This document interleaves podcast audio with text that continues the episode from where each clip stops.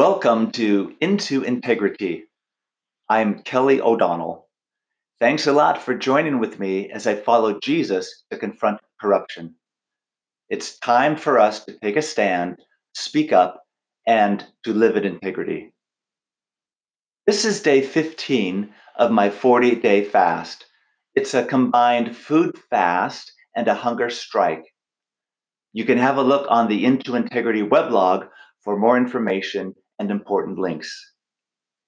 This is episode five, and the topic is Go Women. Take action, pray the devil back to hell. And it especially features how the women of Liberia confronted a horrific war and corruption. So, just an important reminder that the purpose of my Into Integrity fast is to call attention to and confront the lack of disclosures by specific organizations, leaders, and people affected by the international Nordic Capital Investment KB fraud, NCI, as well as the related dismissals that Michele, my wife, and I have received. I am fasting for genuine contrition and striking for resolute action within the church mission community.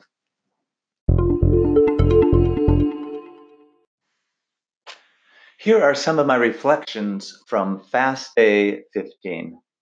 First, two scriptures from the prophet Isaiah, chapter 58. Cry loudly, do not hold back, raise your voice like a trumpet, and declare to my people their transgression, and to the house of Jacob their sins. Next, from the book of Matthew, the words of Jesus Christ. So do not be afraid of them for there is nothing concealed that will not be disclosed, or hidden that will not be made known. What I tell you in the dark, speak in the daylight. What is whispered in your ear, proclaim from the roofs. Do not be afraid of those who kill the body, but cannot kill the soul. Rather, be afraid of the one who can destroy both soul and body in hell. Well, I have been praying specifically for women and for specific women for the last three days.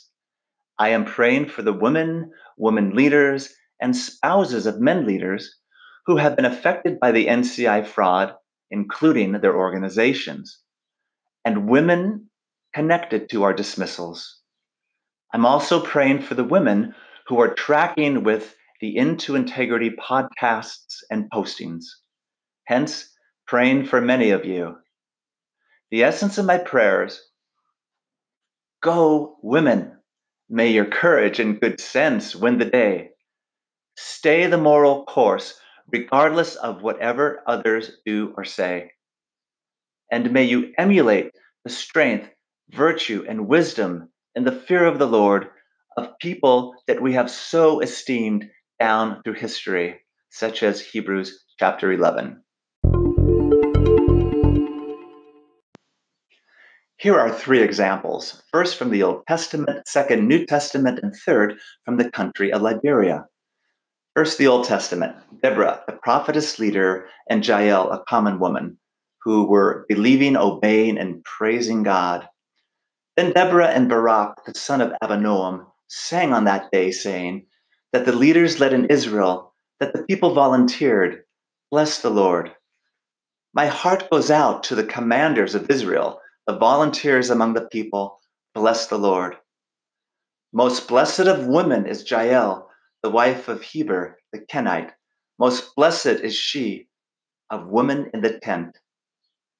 Thus let all your enemies perish, O Lord, but let those who love him be like the rising of the sun in its might. This is from Judges 5, and about how Deborah rose up uh, and confronted an invading force and was the principal leader as a woman, and then what Jael did, a woman, in this conflict. Second, now the New Testament Mary, the mother of Christ, common woman, and Elizabeth, a common woman, who were believing, obeying, and praising God. This is from Luke chapter 1. And Mary said, Behold the bondslave of the Lord, may it be done to me according to your word. And the angel departed from her. And Elizabeth cried out with a loud voice and said, Blessed are you among women, and blessed is the fruit of your womb. And blessed is she who believed that there would be a fulfillment of what had been spoken to her by the Lord. And Mary said, My soul exalts the Lord, and my spirit has rejoiced in God my Savior, for he has had regard for the humble state of his bondslave. For behold, from this time on, all generations will count me blessed. And then, third, the example from Liberia, specifically related to the film 2008, Pray the Devil Back to Hell. This inspiring documentary, uh, documentary chronicles, and this is a quote, chronicles the remarkable story of the Liberian women who came together to end the bloody civil war and bring peace to their shattered country. Thousands of women, ordinary mothers, grandmothers, aunts, and daughters, both Christian and Muslim, came together to pray for peace and then staged a silent protest outside of the presidential palace. Armed only with white t shirts and the courage of their convictions, they demanded a resolution to the country's civil war. Their actions were a critical element, element in bringing about an agreement during the stalled peace talks. This is a story of sacrifice, unity, and transcendence. Pray the Devil Back to Hell honors the strength and perseverance of the women of Liberia.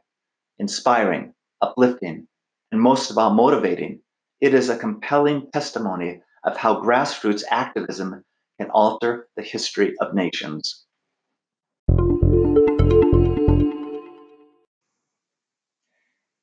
Here are some takeaways from the above three examples for me.